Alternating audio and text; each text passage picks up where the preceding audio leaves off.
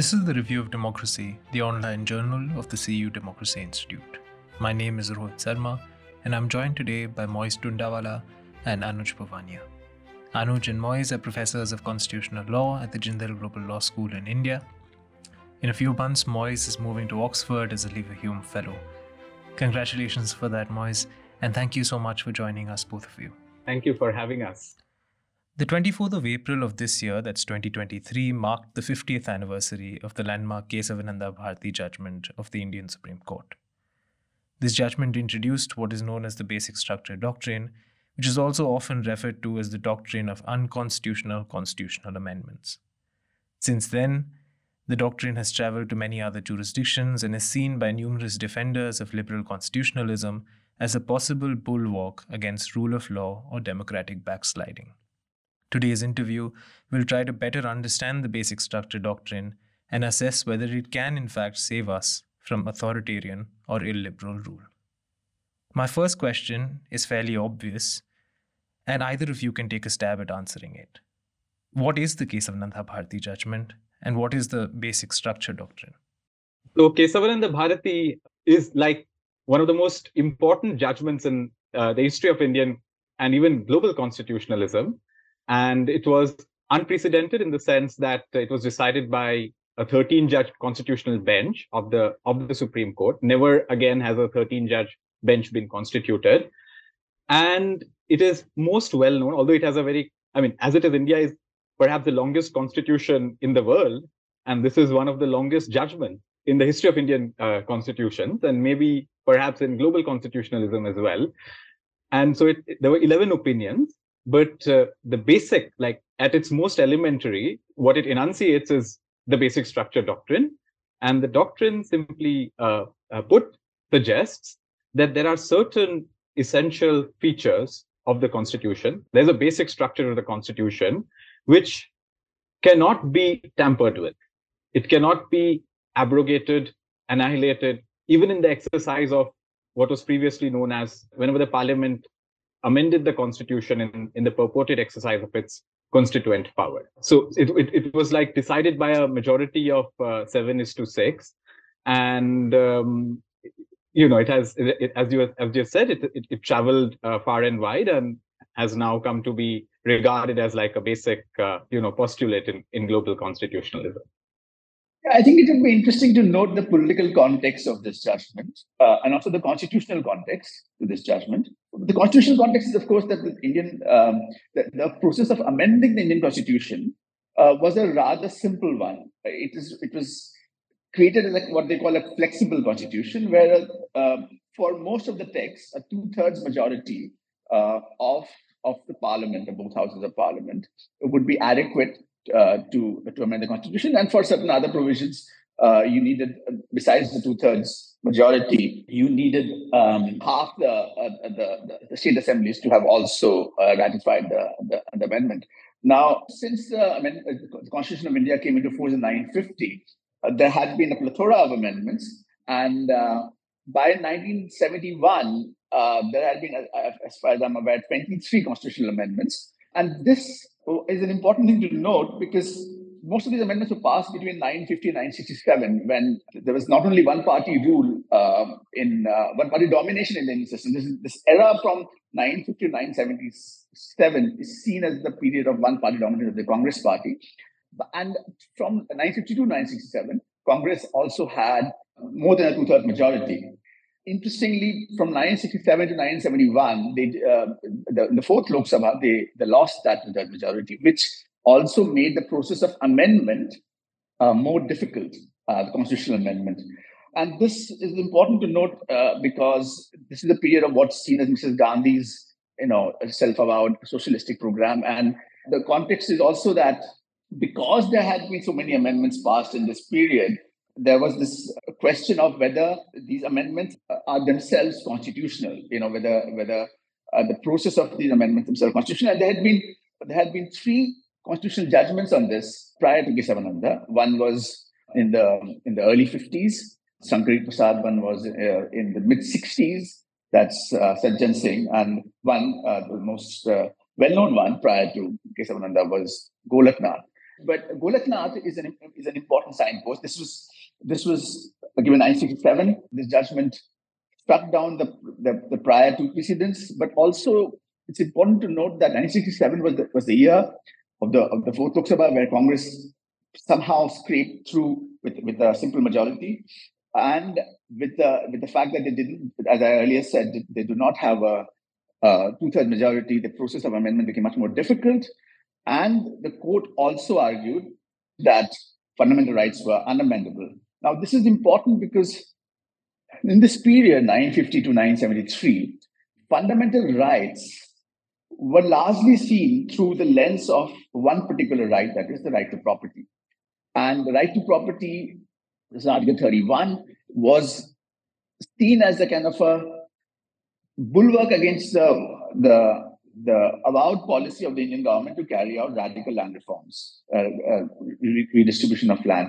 Now, this was seen as an attack on the attempt uh, of on, on, the part of the court to carry out these, these radical measures. Now, what Mr. Gandhi was able to do then was to argue that the court was standing in the way of the mandate of, of the constitution to carry out these uh, these kind of uh, what what Granville Austin called social revolution. Now, basically, between this period from 67 to 71, the argument increasingly is leading up to the, the fateful 71 elections, where the argument really is that the constitutional text, in a sense, is standing against the constitutional mandate. You see, that the provisions like right to property, in a sense, to disallow for the carrying out the mandate of, of, of, uh, of radical land reforms. And 71 elections were specifically fought. One of the major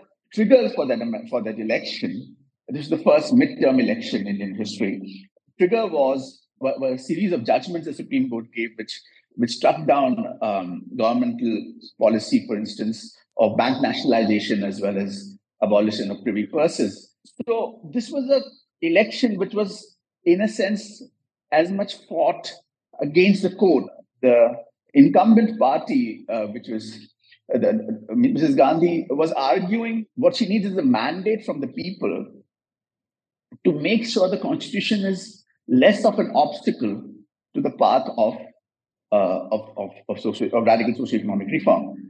And in fact, she gets that mandate in a sense, arguably. Uh, she gets the biggest uh, majority uh, which in any party had till then got, and she got gets a two-thirds majority. And immediately thereafter, uh, I mean, her party brings about brings out three very very radical constitutional amendments: 24th, 25th, and 26th Amendment, and uh, in fact, uh, from, from that period, from 71 to 77, that period during which Kesavananda judgment is given, that, that particular term of, of the Lok Sabha actually sees 19, as many as 19 constitutional amendments. So this there was a real threat then to the sanctity of the, of the constitutional text, that these were not, not just routine amendments or amendments with regard to specific you know, uh, problems that arise with regard to implementation of the constitution. But this was a radical overhaul of the constitutional promise, and therefore Kesavananda becomes really important. Uh, sorry, it is a long answer, but this is a complicated question. Absolutely. Thank you for that very comprehensive answer, Anuj and Moiz. I was wondering the the story that that Anuj just provided. It's a it's an Indian one, but I was wondering if the basic structure doctrine is purely in Indian innovation or were the judges looking somewhere else for for inspiration? Okay so let me start by talking about the american constitutional project in which as you know article 5 it's very difficult to to amend the constitution. And that is essentially because um, the american constitutional ideology is one where there's a deep investment in the wisdom and authority of the founding framers so despite all the problems of slavery and everything, like they they kind of uh, you know are deeply invested in the idea that uh, the, the constitution that is framed by the founding framers enjoys some degree of sanctity. It's almost like a it's it's a sacred kind of text, and therefore amendments are are very difficult. In contrast, um, as it's clear from Anuj's story, the Indian constitutional model is futuristic the Indian political project was with the inauguration of the decolonizing movement, a so-called, you know, a break from the past, in a way, trying to unlock itself from the waiting room of colonial historicism. And in that, the constitutional document, the constitutional text was believed to be a, a means to achieve a social revolution. So the constitutional amendment process had to be rather a very flexible one. So if the American founding Federalist debate was between Madison's reverence for the past and Jefferson's point that wisdom is not the monopoly of a single generation, uh, B.R. Ambedkar, who wrote the Constitution and you know uh, in the Constituent Assembly as as its chief draftsperson, he was very clearly citing Jefferson for a for a flexible amending process. That's one side of the comparative discussion. The other country with which we can kind of draw some sort of connection, uh, like this reference to breaking away from the past that India shares. I mean, most 20th century post-war constitutions are like that, but most significantly, the, the German Basic Law of 1949. It also wanted to break away from the past, you know, the, the history of, of, of the, the two wars and Nazism and so on. And in that sense, you know, there's some sort of affinity that it shares with the Indian constitutional project. But India makes a very crucial departure even from the German enterprise. The German model is, I would say, a very strong constitutionalist model, which is invested in the value of constitutional patriotism. It is deeply suspicious of sovereignty because it is anxious that you know we don't want a Nazi style takeover of the state. In contrast, sovereignty is absolutely up front and center in Indian constitutional imagination. So more than a constitution of legality or uh, a constitutionalist constitution, India's constitution is first and foremost a constitution of sovereignty. And why is sovereignty important?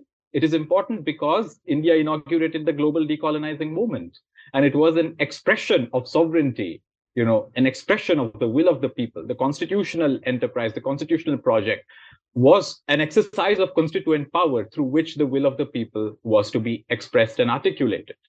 One of the other things about the Indian project is that this will of the people was not merely, I mean, as the founding generation thought it, and as I spoke about Ambedkar, uh, citing with Jefferson, it was not something like, okay, it's only the founding generation has said a thing and that's about it. It's a futurist document. And the constitution is merely the constitutional text is merely a means to the ends of a, a social revolution. So therefore i mean india was really working with the i mean however strong and powerful the state was india was working with a dynamic concept a dynamic understanding of constituent power. So in contrast with germany generally the discussion is that india picked up the basic structure doctrine through dieter conrad uh, who is a german academic working in heidelberg and also working in India and South Asia. He, he delivered this lecture in Banaras Hindu University in the 1960s, and from there Nambyar picked it up, who was arguing in uh, uh, I.C. Golaknath's case. So they picked it up from uh, uh, Conrad, and Conrad, you know, as I said, this anxiety with uh, sovereignty that the German constitutional model had, they ended up with the eternity clause in the in the constitutional text that there are certain features of the constitution in Article 1 and 20 uh, principles of dignity, the federal arrangements, and so on, they are unamendable. Indian constitution did not have any explicit uh, unamendable clauses, but yet Conrad was arguing, borrowing from say somebody like Carl Schmitt, who picked this idea up from Maurice Hauriou, the French thinker, uh, you know that there are certain implied limits to to amending power. So having said all of this, it certainly comes to India from the German model through through Conrad, but what really sets apart the Indian uh, experience is that India had a political culture of some sort of a dynamic exercise of constituent power. What happens is, at least with Kesavananda Bharati, if you understand the basic structure as a standalone doctrine, the court is merely inserting itself as another player along with other constitutional actors in the political field. So it's just inserting itself as one of the various other political actors in the constitutional field. However, there is a problem over here, and that is where you know the contradictory nature of concepts becomes very interesting. So the court basically fashions itself through uh, this this expression of basic structure doctrine and so on, it fashions itself as a constitutional guardian. You know, okay, we are the ones who are going to be the guardian of the constitution. And where the basic structure doctrine, as supplemented by the later work of the court, becomes problematic, is in the sense that it, you know, and, and this has been a, like a bane of modern uh, politics and modern democracy everywhere in the world. You know, the, the guardian of the constitution or the guardian of the political field itself becomes its its very master. You know, you try. The, the, there's this metaphorical empty place of power that modern democracy opens up. You know, with the decapitation of the king, and then you know we saw it first in the reign of terror in the french revolution and in different iterations we've seen it in different parts of the world. And in india you know the basic the court acts in the name of democracy not in the name of fundamental right my argument would be that the court generates political power in the language of democracy. And then by fashioning itself as the guardian of the constitution the second step that it uh, step that it takes and that is here is where i, I think anuj's work becomes very important is that through pil and so on uh, it it starts to speak in the name of the people themselves. And that is where you know not merely acting as a guardian of the constitution but it's very master. That's absolutely fascinating. We'll return to the questions of sovereignty democracy and the people in a bit. But before that, I was I was wondering if we should unpack perhaps what has happened to the basic structure doctrine since it was first introduced. Anuj, I had the pleasure to hear you speak about the basic structure doctrine recently, and you argued there that the doctrine has evolved to a large extent over the years. Can you tell us how the doctrine has evolved and in, in what kinds of cases it's used by the Supreme Court now?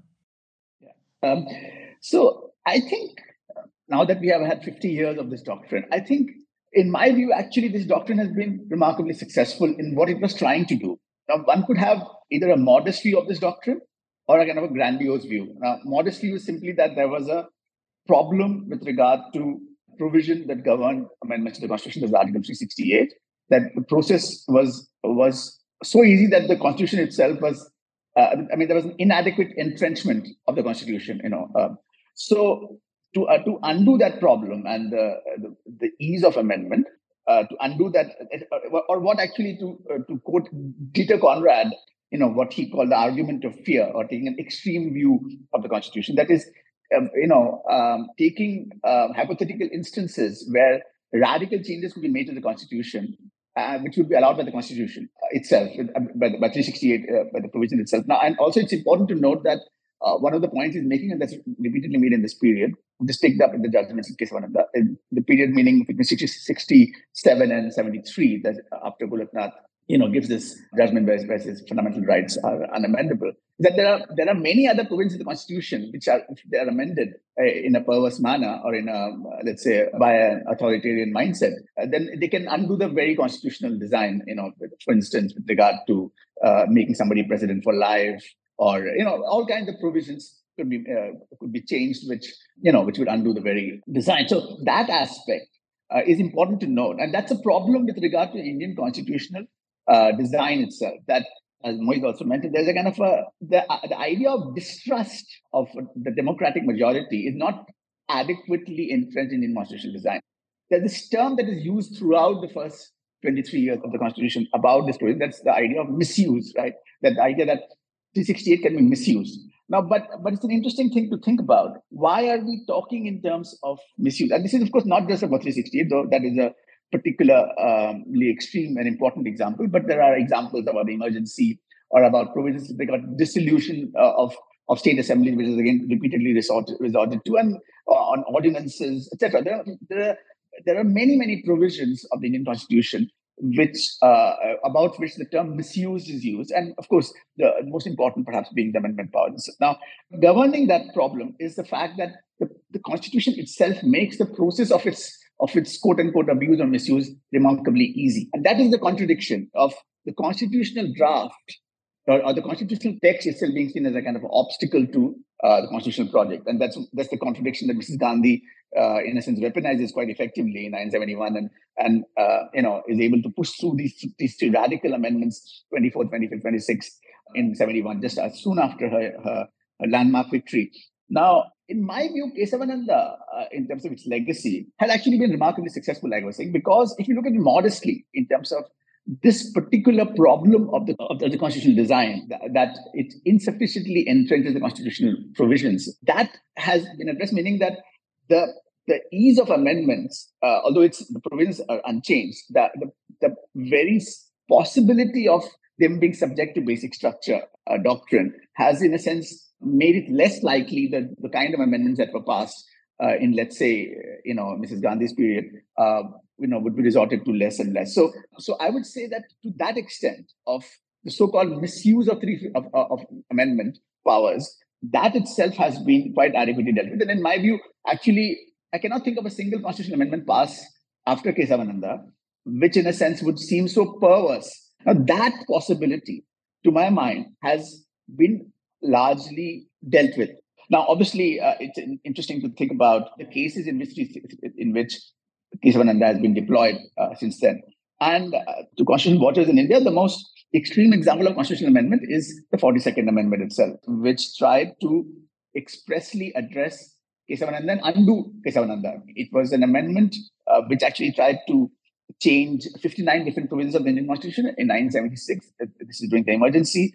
And uh, one of the provisions he tried to change was to, you know, constitutionally change 368 to allow for amendment uh, that was permitted prior to Kesavananda, meaning basically to undo Kesavananda. And uh, this was struck down uh, in, in, in, the Minerva Mills case. Now, an, another example of, of a particularly perverse constitutional amendment was, of course, the, the, the 39th Amendment that was passed during the emergency again, where election to parliament, which is again, Moiz had mentioned, uh, this is the in Indira Nehru Gandhi versus Narain case, where the election to the prime minister's office and some other offices were made above, uh, were, were, in a sense, uh, placed above judicial review. And this was again um, struck down in, in the Nehru Gandhi versus Narain. Now, there have been a, a, few other instances, I think there have been seven or eight uh, instances of constitutional amendments being struck down uh, if I'm not wrong about the number.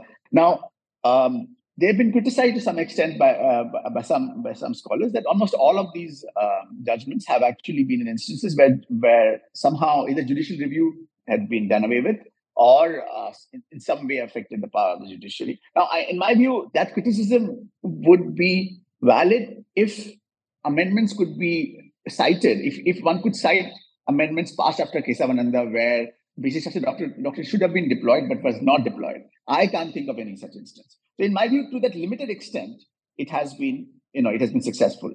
Uh, but but beyond that, the problem is that basic structure doctrine is admittedly an extreme, it's an extreme solution to an extreme problem in a sense, right? So it should be deployed very carefully. You know, in, it's a nuclear option. You know, as, as some people call it. You know, and and one should not use nuclear weapons when conventional weapons are, are, are, are, you know are adequate, it should not be deployed except very very sparingly. Unfortunately, the Indian Supreme Court has been rather lax in that, and over the last many decades, we have seen uh, we have seen basic structure doctrine being deployed even in instances where ordinary statutes um, constitutionality was uh, was in question.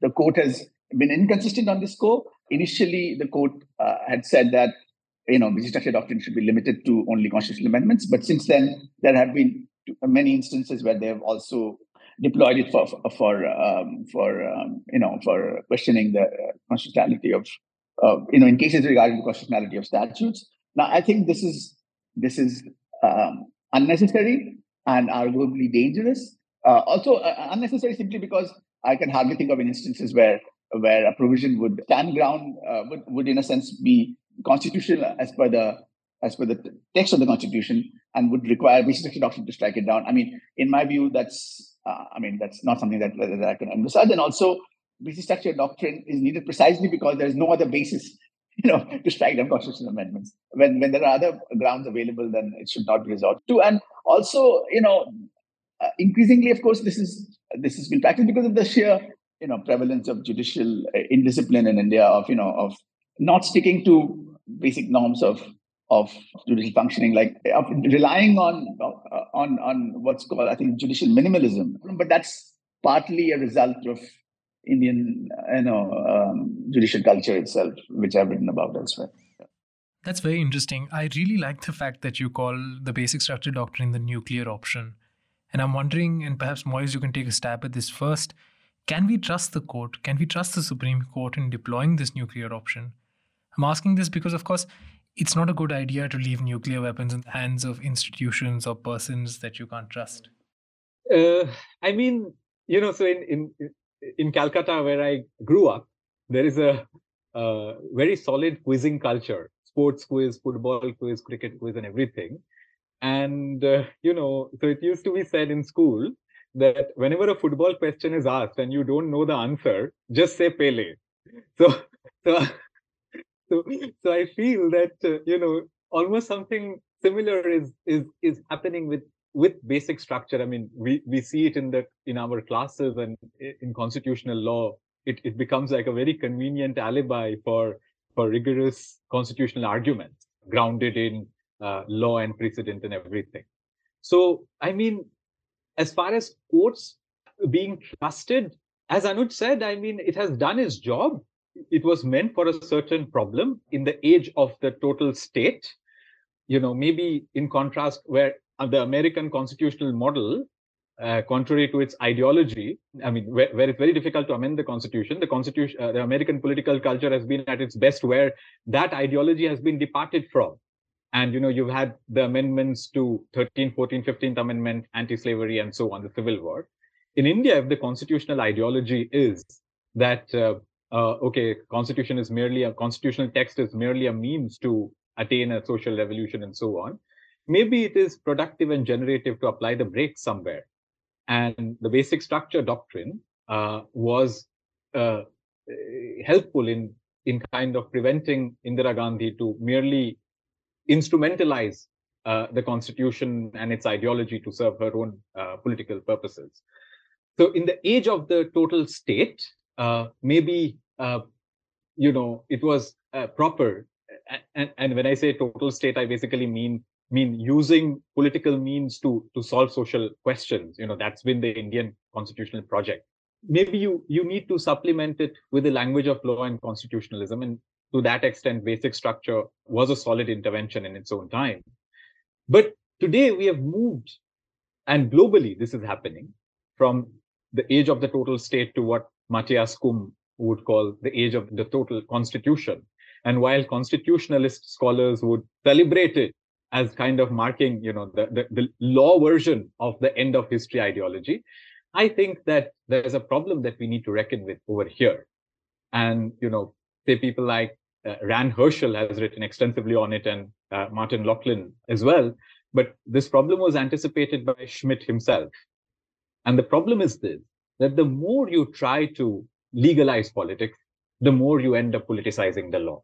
The more you try to juridify politics, the more you will end up politicizing the enterprise of constitutional adjudication. And that I think is, it's almost like, you know, to, to use a German metaphor, uh, constitutional metaphor, it almost now the basic structure has a, uh, seems to have a, almost like a radiating effect. You know it has to it has to percolate into every uh, nook and crevice of the the, uh, the the constitutional and political field. And that is really kind of worrisome because you know it was it was like a it was a specific doctrine introduced to kind of address a specific problem and i know that there are people who kind of make this argument that okay we need a we need a a new different theory of judicial review I mean, basic structure gives you all the power that you have in the world to to address uh, whatever political questions that that are thrown at you. But the bigger problem is whether there is a judicial will to address those problems. And the second problem with this is that because so few constitutional amendments have been struck down, and basic structure is used for every every particular constitutional issue, and in a context where the judiciary in India has had a very strong establishment deferential stance. You know, I mean, previously what used to happen is in the earlier era, you know, 50s and 60s, there used to be these ideological clashes between the courts on the one hand, the parliament and the executive on the other. And, you know, the courts would be, maybe you could put it in this way that courts were very conservative or courts were very liberal. And on the other hand, and, and, and you could even argue that they supported in some way at least in the land reforms issue, they supported feudal interests. And on the other hand, the, the executive and the legislature, even if hypocritically so, they purported to kind of practice a ideology which was, you know, on the face of it, on paper at least, emancipatory and progressive. And socialist and, and so on. So there was always this constant uh, tussle between conservative courts and progressive legislature and executive. Even this ideological battle no longer exists. And yes, we, we, we tend to hear about these interinstitutional conflicts between courts, executive, legislature, and so on. But you know what it covers up entirely is that fine there's this interinstitutional conflict but the language in which the people the people are being represented the language of power that all of these institutions are using is is sounding all the same. So there's there's no i mean so in that sense you know today the basic structure doctrine can no longer in, in in some senses act as a bulwark because it was not designed for this kind of age of authoritarianism. You know i i, I am not entirely sure whether uh, basic structure can really help us address specifically the problems that we are responding to because what is happening today is unlike say indira gandhi or you know she she was maybe the final player in that model of constitutional politics or anti-constitutional politics where she was basically suspending the constitution you know i mean harkens harks back to fascism nazism and so on you suspend the written constitution. That was the mid 20th century, or or, or, or rather uh, uh, 1920s, 30s, and beyond. That kind of politics. Today's politics of authoritarianism and populism is is rather very different. You know, no longer are. I mean, maybe basic structure can help those countries where constitutions are being suspended uh, through these kinds of unconstitutional amendments. But in, in a country like India, where egregious amendments are not being enacted, you know, in a way, Hindutva, which is the Hindu supremacist national ideology of our times, it is translating itself, its programs into the language of constitutionalism itself. And I feel that authoritarianism is, in a way, the excess of law. And I don't think that law and legal measures alone, in the form of basic structure constitutionalism, can be a sufficient response to this problem. I mean, it, it, it is so long as we remain a democratic state, you would have to find a, a, a political and a democratic solution to, to this problem. I'm hearing echoes of what you said right now with an article that you wrote recently for The Wire. Uh, there was a quote in that article that I really liked, and I was hoping Anuj could share his, his thoughts on it. You write, and I quote, the Hindu Rashtra is not waiting to be realized in a distant future through a constitutional amendment. It's very much present in the here and now, and Kesavananda Bharati has not been able to save us from it. Anuj, what do you think? Do you think the basic structure doctrine can save us from authoritarianism? Yeah, I think this is the age of what Kim Scheppele has called autocratic legalism, right? Best examples being of Orban in Hungary and uh, Erdogan in Turkey. And those are, of course, instances where ba- big bang constitutional changes have been made, you know, to kind of make possible a form of uh, authoritarianism.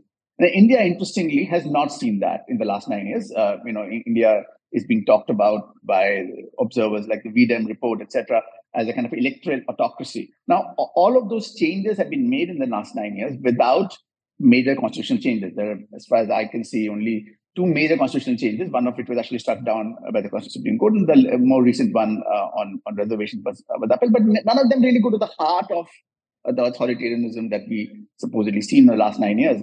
So one way of looking at it is to say that changes have not been made, and uh, arguably that's perhaps also because of the specter of basic structure doctrine. But the other another way of looking at it is that there is no need for those changes because this constitution that India has is actually quite uh, quite compatible with the kind of Hindutva uh, project, with the kind of uh, Hindu majoritarian project. In fact, I think political scientist Vinay Sitapati has claimed that India is already, you know, a Hindutva state because, in a sense, precisely the electoral route was available for for, for that. Now, whether basic structure can be a bulwark against that, I, do not think that's that necessarily the case simply because the constitution, if the constitution itself is uh, is quite uh, compatible with it, then how would that be possible, right? Now, and I think that's where we really have to we have to think about how the Indian constitution, in a sense, allows for uh, a certain kind of a majoritarian, you know, rule.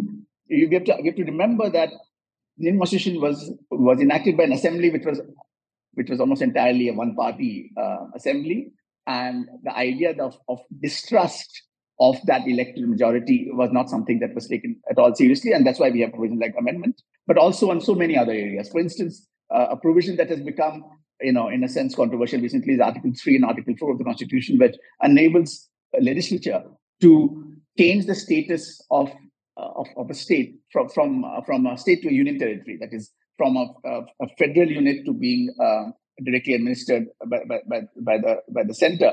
Now, this provision has already always been there, and in a sense, this was instrumentalized by the current government in, in, in 2019 to change the status of Jammu and Kashmir from a state to a union territory. Recently, I've heard you know supporters of, of the BJP demanding that, that Kerala should also be made a union territory. That is, that any any part of India where uh, the ruling Bharatiya Janata Party uh, does not have electoral uh, appeal or not likely to have uh, electoral appeal in the foreseeable future. Should no, should no longer be a federal unit but should be directly administered by the center. Now, this is a provision which is explicitly allowed by the constitution. And this would perhaps be dieter conrad's one of uh, one of dieter conrad's extreme instances. But uh, once it's allowed for once it's been uh, once it's happened in kashmir arguably it can happen in another state like punjab another state like tamil nadu another state kerala these are all 80 states where bjp has limited electoral appeal. Uh, and and therefore we have to really perhaps ask uncomfortable questions about indian constitutional design itself that it allows for what Scheppele calls autocratic legalism in terms of, uh, you know, in terms of kind of the uh, Orban or Erdogan model is perhaps not necessary in India at all. What we can, uh, what we have perhaps are what I think Fabio de Silva is called autocratic legalism 2.0, where, you know, little tinkering here and there within the constitutional architecture uh, is adequate to allow for, uh, you know, for an illiberal democracy to sustain itself um, quite sufficiently if I can uh, chip in, so you know this is a very important sort of uh, point about autocratic legalism and so on. I mean, you know, so there's been a very strong critical tradition of uh, scholarship in Indian history and in Indian politics, and less so in law. But you know, when the constitution was itself being framed. Um, in the Constituent Assembly, famously, uh, a communist uh, leader, uh, Somnath Lahiri, you know when when the rights chapter was being discussed and there were so many restrictions that that were imposed on fundamental rights that he said on the floor of the assembly that it seems to me that uh, the rights chapter itself has been designed from the point of view of a, a, police constable. And and and so like you know the the liberal commentariat when indira gandhi imposed her emergency they uh, read it as a kind of an exception to you know the the normalcy of uh, a kind of a liberal de- democratic order.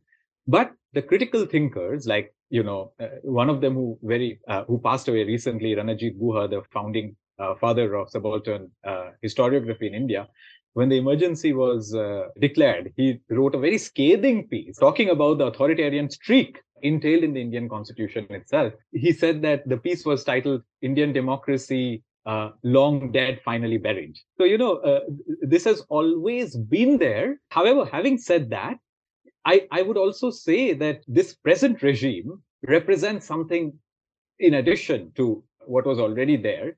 There's a complete shift in the idea. I mean, for, for all of its hypocrisy, the, the constitutional text as it was designed, it was meant to be in service of a, a social revolution, which was, as I said, progressive and emancipatory. Uh, notwithstanding, you know, uh, this authoritarian streak, but it could it could be argued that this authoritarianism was itself meant to be instrumental to the achievement of a social revolution. However, the authoritarian uh, structure edifice still remains, and the rhetoric of the social revolution has also disappeared to be displaced by this kind of Hindu supremacist nation state model.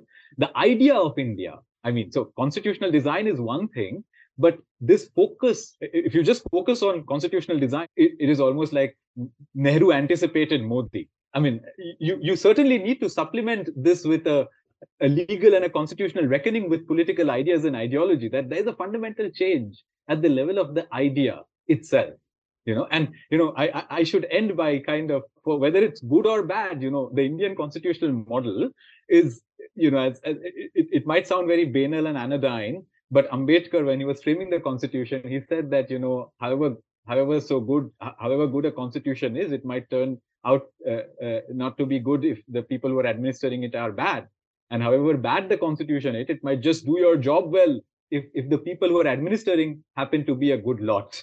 And you know, uh, that the fundament there's been a fundamental change at that level, even going beyond constitutional design, and there has to be a more serious uh, legal and political uh, and constitutional reckoning with this change in the idea of India. Being invested, I mean, when Kesavananda Bharati was the 50th anniversary was being celebrated, there were lots of mm, celebratory mm, pieces in the papers which kind of said, "Oh, it's a it can protect you," and you know, it's, it's standing between India turning uh, uh, from being a liberal democracy to a Hindu Rashtra and so on. It kind of you know just uh, just gives you a false sense of comfort about about the about the task ahead. So yes, it was generative for its time, but I think you know we need to kind of uh, look beyond for for political responses to the to the problems that we are uh, facing with today. Just to add to what um, Moiz said, I think there is a fundamental difference in the way Indian Constitution, Indian Constitution design was thought of, which in a way, in my view, does not sufficiently entrench constitutionalism itself. You see, that that idea of social transformation trumped the idea of distrust of an of, of, of a democratically elected government, which has to be, you know, uh, which is the basis of, in a sense, liberal constitutionalism. And this is actually the best reflected, perhaps, in in what uh, is quoting um, Ambedkar. You know, this idea that if things go wrong under the new constitution, the reason will not be that we have a bad constitution, um, but uh, uh, what we will have to say is that man was vile, right? This is, I think, what uh, Moiz is referring to. And if you counterpose it with Madison's famous quote in, uh, in one of the Federalist papers, he says, Enlightened statesmen will not always be at the helm. And uh, again, if men were angels, no government would be necessary. If angels were to govern men, neither external nor external uh, nor internal units on uh, controls on government would be necessary. So this, you know, is kind of a almost uh, axiomatic idea of checks and balances, uh, not, not taken as seriously as it could have in Indian constitutional design, and therefore these instances that we're talking about, uh, Article three and Article four, with regard to uh, changing of state boundaries, etc., or, or, even the identity of states, or uh, constitutional amendment itself, or ordinances which are uh, being again weaponized by the current government, or in the, one, one can multiply instances of this kind because the idea was that you know you there was a certain faith in the elected government being able to carry out uh, things in the in, in, a kind of a bona fide manner with good faith. This is perhaps an instance of what historian long forgotten Francis Hutchins talked about the illusion of permanence. You know, this is a, he's talking about the late uh, 19th century uh, imperial power in, in, India, where you know the British thought the empire is never going to end, and in a sense, perhaps is an instance where Congress thought that it it will continue to have power, perhaps forever or, or for, for the foreseeable future. So, so, so that idea of, of enacting a constitution, which of, of creating a constitution which institutionalizes the distrust, is uh, just not there, and therefore, you know, and, and it's interesting, it's remarkable, ironic almost that the, some of the people who, who bring out this question, who actually articulate this point in the Constituent Assembly, you know, in, in, this is not, it's not like these questions are not asked. And one of the people who, who actually most eloquently raises is Shyama Prasad Mukherjee, one of the ideological forefathers of the current party in power in India. And, you know, in, in, in the uh, famous exchange during the enactment of the First Amendment, uh, Shyama Prasad Mukherjee actually says this, you know, that, you know, you will not be in power forever and you will see what will happen then with regard to you know uh, you know with regard to the kind of provisions that you're enacting. Now, this is precisely that kind of foresight, that kind of way of thinking about the constitution was unfortunately you know lacking and and and therefore we can see that uh, this constitution that we have in India is quite compatible uh, with the Hindutva majoritarian project and and therefore quite compatible with even the basic structure doctrine. On that grim and perhaps uncomfortable note, let me thank our two guests, uh, Moiz Tundawala and Anuj Bhuwania. Thank you so much for joining us and for all of your insights.